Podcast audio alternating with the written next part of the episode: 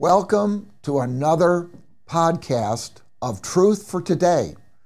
I'm your teacher, Joseph Frana, and we are studying the book of Ephesians, a great New Testament crown jewel. I say crown jewel because it is a remarkable book. It talks about our position in Christ, it talks about our walk with the Lord our walk in the Spirit, our conduct, and it also talks about how to walk in spiritual warfare and overcome every kind of spiritual attack in our life.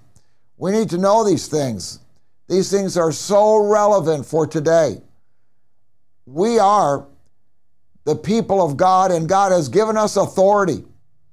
He's given us dominion on this earth. And He has given us the name of Jesus, the name above all names. And He is showing us how to exercise our God given spiritual authority. And it's so important that as a believer, you know that you do have authority. Uh, there is a phrase I like to use the authority of the believer. Jesus has not left us here as orphans, but He's given us authority to where we can succeed, we can overcome difficulties and circumstances, and we can walk in the victory, the victory life, the resurrection life of Jesus Christ while we're here on this earth. We're not just waiting uh, to go to heaven. No, we've got a purpose. uh, we, we've got God's got a plan, and we have a call from God to accomplish His purpose and plan. So we're going to get right into this today, we're going to pick up in Ephesians chapter 4. We've gone over the first three chapters, and I've done kind of a synopsis on them last time, and so I'm just, just going to move right on into Ephesians 4. So let's read this. I'm reading in the King James Version. And it says, I therefore, the prisoner of the Lord, beseech you that you walk worthy of the vocation or the calling wherewith you are called. So Paul was a prisoner of the Lord. He was writing this from a prison uh, in Rome, and uh, this is one of his prison epistles. An amazing uh, feat, for one thing, to be able to write when you're incarcerated uh, and you're in a very, you know, in a dungeon, in a prison, but also the revelation that God poured through Paul during this time. Uh, it is such a powerful revelation to the church on our position in Christ. And we mentioned before about the little phrases in Christ, in whom, through whom, by whom, these are all little phrases or indicators of who we are, who what our real identity is on this earth as Christians.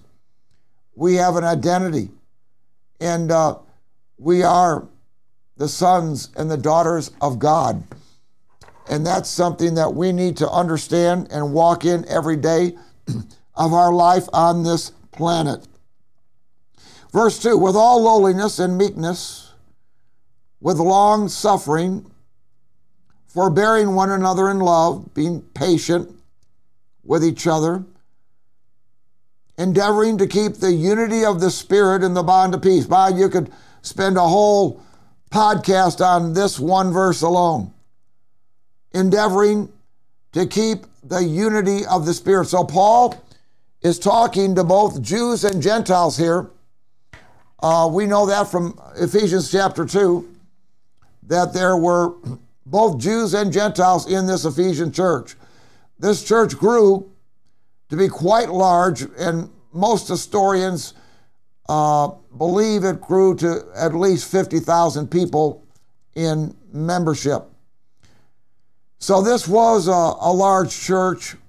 This was a church that was turned on for God. Uh, they were full of good works, and we know that from the book of Revelation, chapter 2. Uh, we also know that from this church uh, there was a Bible school uh, birthed uh, the school in Tyrannus. That's in uh, Acts chapter 19. And Paul himself taught in that school for two years.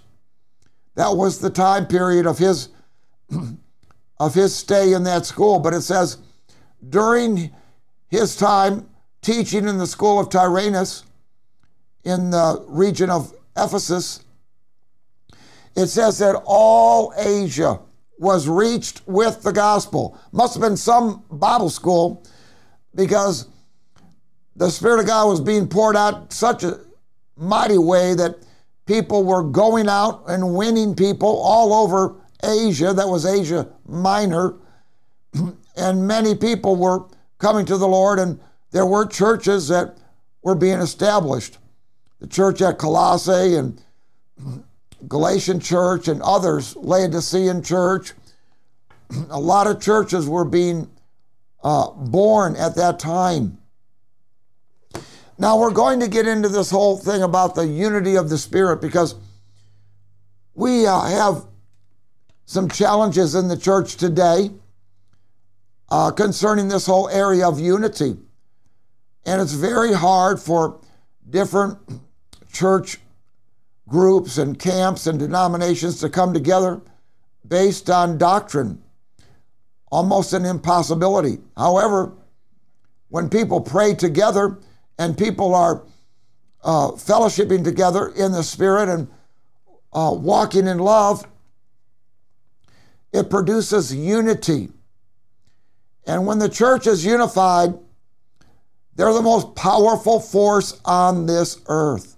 There is no more powerful force than a unified body of Christ.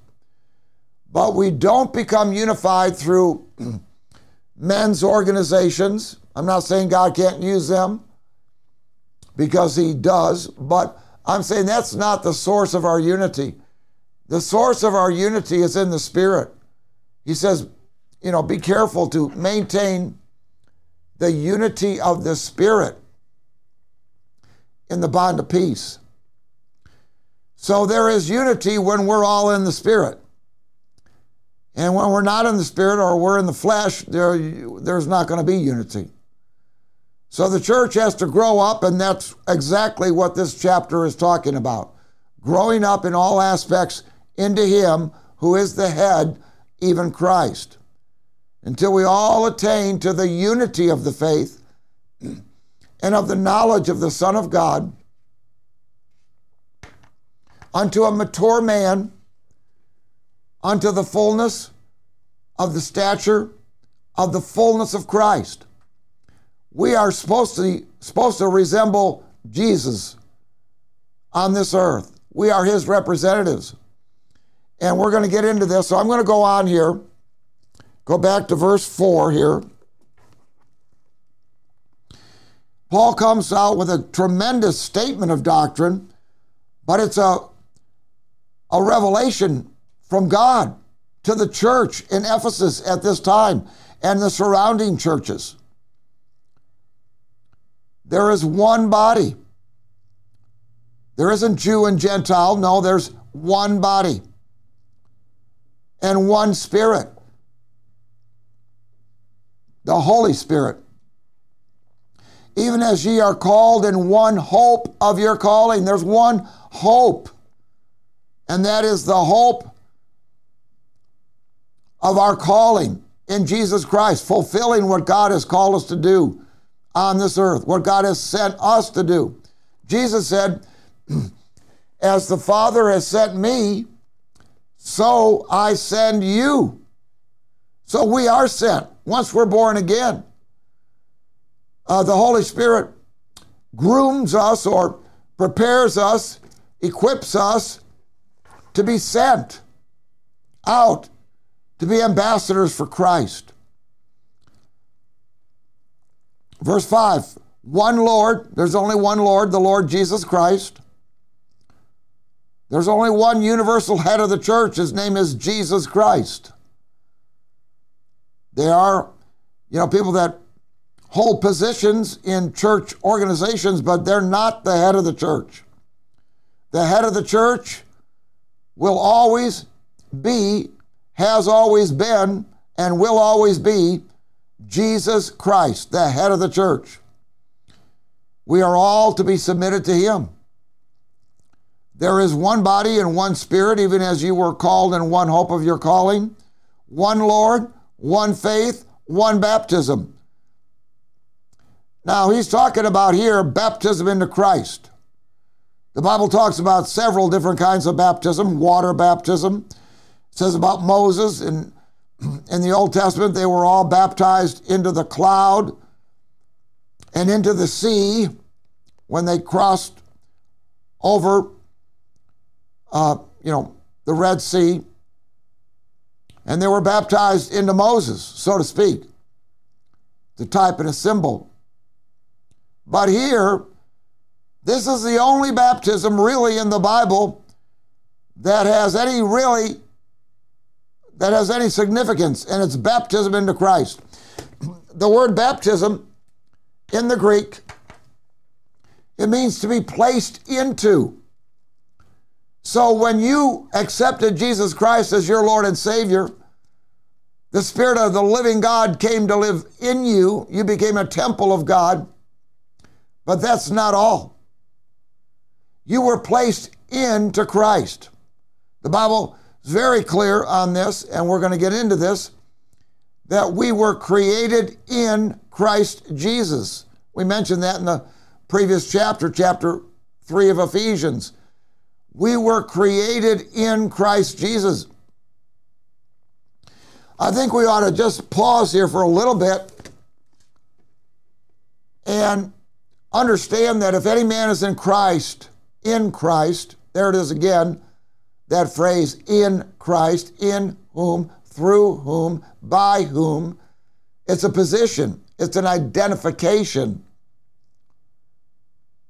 If any man, any person, man, woman, child, is in Christ, he, she are a new creation. The old things have passed away, that old life, that old sinful life. Behold, all things have become new. In other words, we've been placed into Christ's death, burial, and resurrection. Through we share his death. We share in his burial, and we certainly share in the power of his resurrection, and that's a resurrection out of sin. Woo! If you're struggling today in that area of sin, addiction, anything, and you're a Christian, you need to get the revelation of resurrection in your life because when Christ was raised, you were raised with him out of the power of sin and death. And you were seated with him in heavenly places in Christ Jesus, seated in a place of dominion, authority. You are, as a Christian, where he is. He's seated at the right hand of, of the Father, and you've been placed there next to him. You say, How can I understand these things? You can understand them by meditating on the Word of God and praying in the Spirit. The Lord will give you a spirit of revelation, a spirit of wisdom, and revelation in the knowledge of Him. The eyes of your heart or understanding will be enlightened or flooded with light, and you'll begin to see yourself in Him.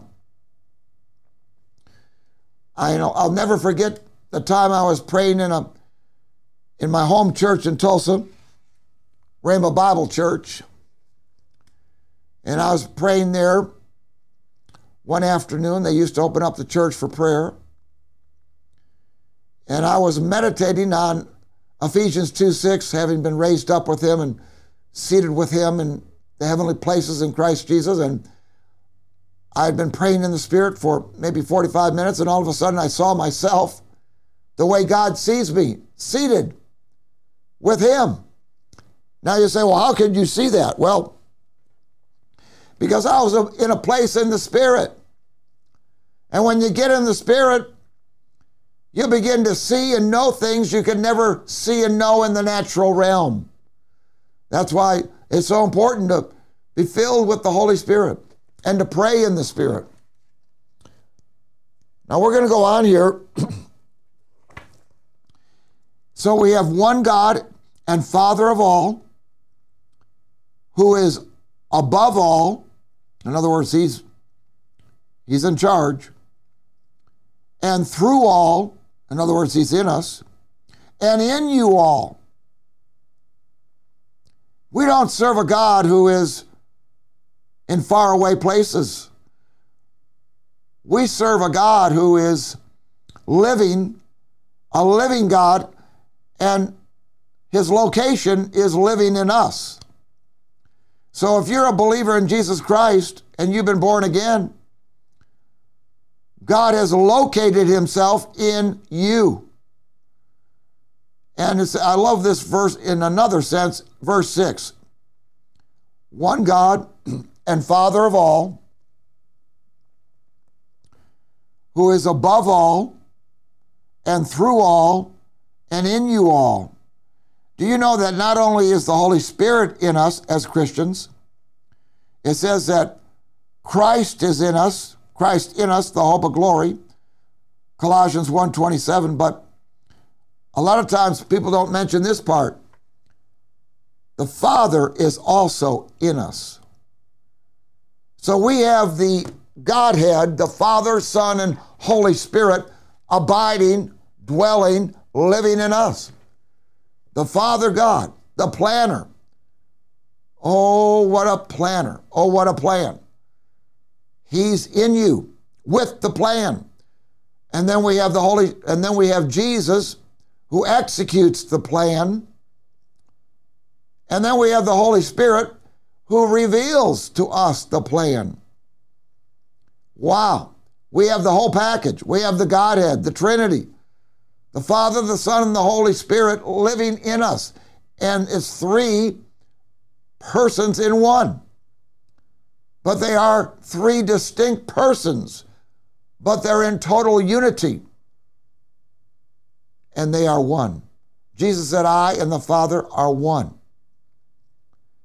So each one has their place and their function in our lives, and we're going to learn more about that as we go through this study. You ought to get really excited about it because God the Father is in you.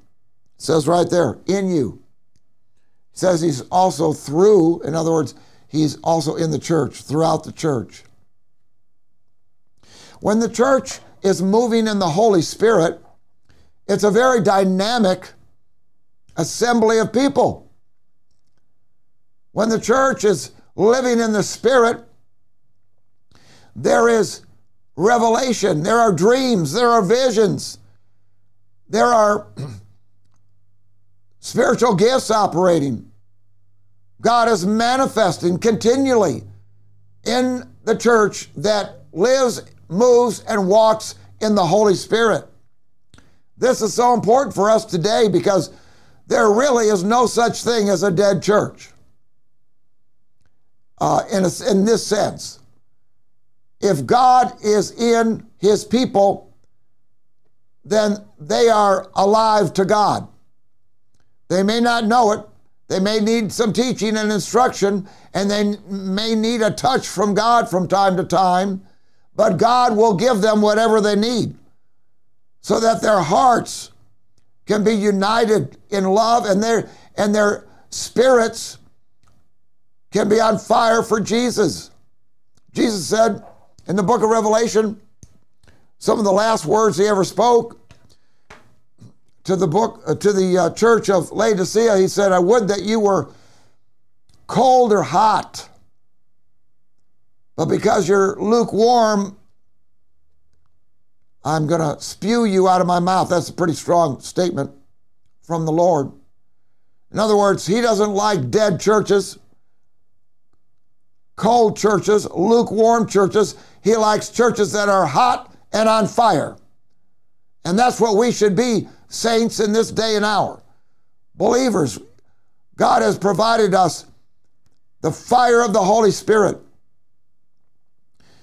Paul told Timothy in 2 Timothy 1, he said, Stir up the gift of God that is in you, that you have received through the laying on of hands. Stir it up. In other words, another translation in the Amplified Bible says, fan the flames of the Holy Spirit. Fan the flames of the Spirit of God in your life. God has much more for you than you know. My wife and I, over the years, we've been married almost 37 years now. And over the years, we've traveled together extensively all over the world. But there was a certain verse that we used to quote all, all the time. And it's out of the Old Testament. I believe it's in Second, if I can remember it exactly, Second Chronicles. But I know the verse. The verse says, The Lord has much more for you than this. I want you to know, Christian, believer, son of God, daughter of God, God has much more for you than what you are experiencing now. And the Spirit of God will take you from where you are now and bring you into what God has for you. We need spirit filled churches, spirit filled prayer meetings, spirit filled everything, spirit filled media on the earth. Not people just having an intellectual discussion about the Bible, but people that are filled with revelation from God about the Bible, prophesying. You know, Paul said in 1 Corinthians 14, I would that you would all prophesy. He talked about that in 1 Corinthians chapter 14. He said, I do not want you to be ignorant of spiritual things or spiritual gifts, but especially that you would prophesy. It's a very powerful gift. It moves the church into action.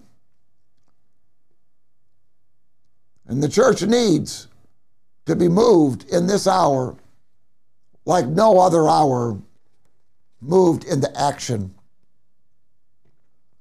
Okay, back to Ephesians 4, verse 7, another great revelation. But unto every one of us is given grace Aren't you glad that's God's ability, God's power working in you? But unto every one of us is given God's grace or God's ability according to the measure of the gift of Christ. And that gift was incredible. Wherefore he saith, when he ascended up on high, he led captivity captive. This is after he rose from the dead, he ascended into heaven. And while he was ascending, wherefore he saith, when he ascended up on high, he led captivity captive and gave gifts unto men. He gave gifts to the church, he gave gifts to us. And there are many gifts. He's going to go into ministry gifts, first of all, or the offices that God has placed in the church.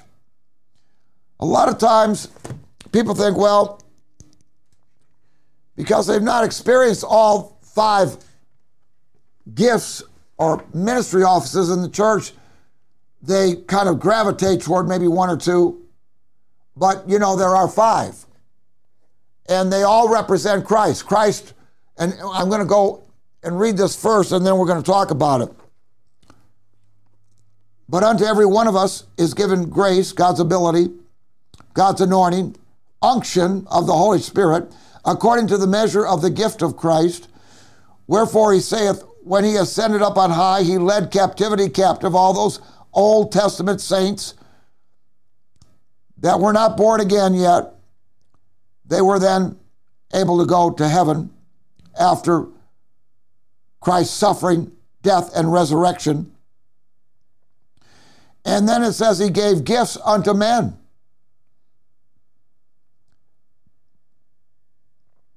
Now that he ascended, what is it but that he also descended first into the lower parts of the earth?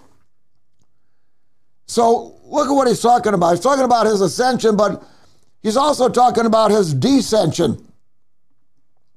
You know that Christ suffered? He went to hell. Not only did he suffer on the cross, but he spent three days, according to the prophecy of Jonah, he spent three days and three nights in the heart of the earth. Jesus himself quoted that prophecy in the Gospels. Three days and three nights in the heart of the earth. Well, where might that be? It had to be hell or Hades or Sheol. And then the Holy Spirit broke in to hell and resurrected Jesus from the very lowest pit into the very highest place when he was seated at the right hand of the Father. It didn't stop at the resurrection. Jesus was seen by 500 people over 40 days after the resurrection who were eyewitnesses that he was alive, and then he bodily ascended in front of a group. I'm not sure what the number was, but it was over a hundred. He was bodily, he bodily ascended. He was bodily resurrected. He showed them the scars in his hands, his side, his feet. And then it says, Wherefore he saith, When he ascended up on high, he led captivity captive and gave gifts unto men. Now that he ascended, what is it? But the but that he also descended first into the lower parts of the earth. He that descended is the same, same person, also that ascended up far above all the heavens, that he might fill all things. Or another translation is fulfill all things. He fulfilled all things through his death, burial, and resurrection. I might add, his life was the fulfillment of God's promise of a Redeemer, a Savior, who would atone, the Lamb of God, who, who was the sacrifice for our sins. And now it says this and he gave some apostles, those are sent ones or messengers.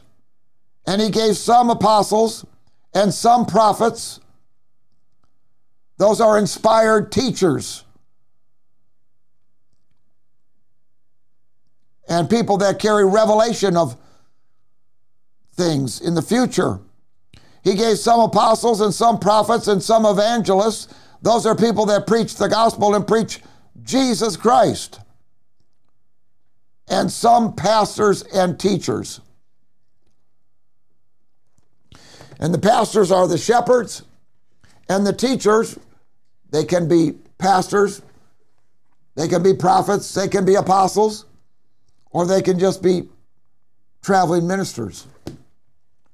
But they are the ones that expound on the Word of God, lay, uh, lay foundations in people's lives to where people can be thoroughly established in the truths of God's Word and the sound doctrine of God's Word. And then it goes on and says, why were they sent? Why were why did he bring these gifts? for the perfecting of the saints, for the work of the ministry, for the edifying or the building up of the body of Christ, until we all come to the unity of the faith and of the knowledge of the Son of God. We need to grow up in Christ in our knowledge unto a mature man, a perfect man, unto the measure of the stature of the fullness of Christ. Wow. We're going to go back to this in our next podcast, but this is amazing that we can grow up in all aspects into Him. I want to thank you uh, for watching today, Truth for Today. I'm your teacher, Joe Franta, and this is a powerful time in the Word of God in the book of Ephesians. Thank you, And I look forward to seeing you next time.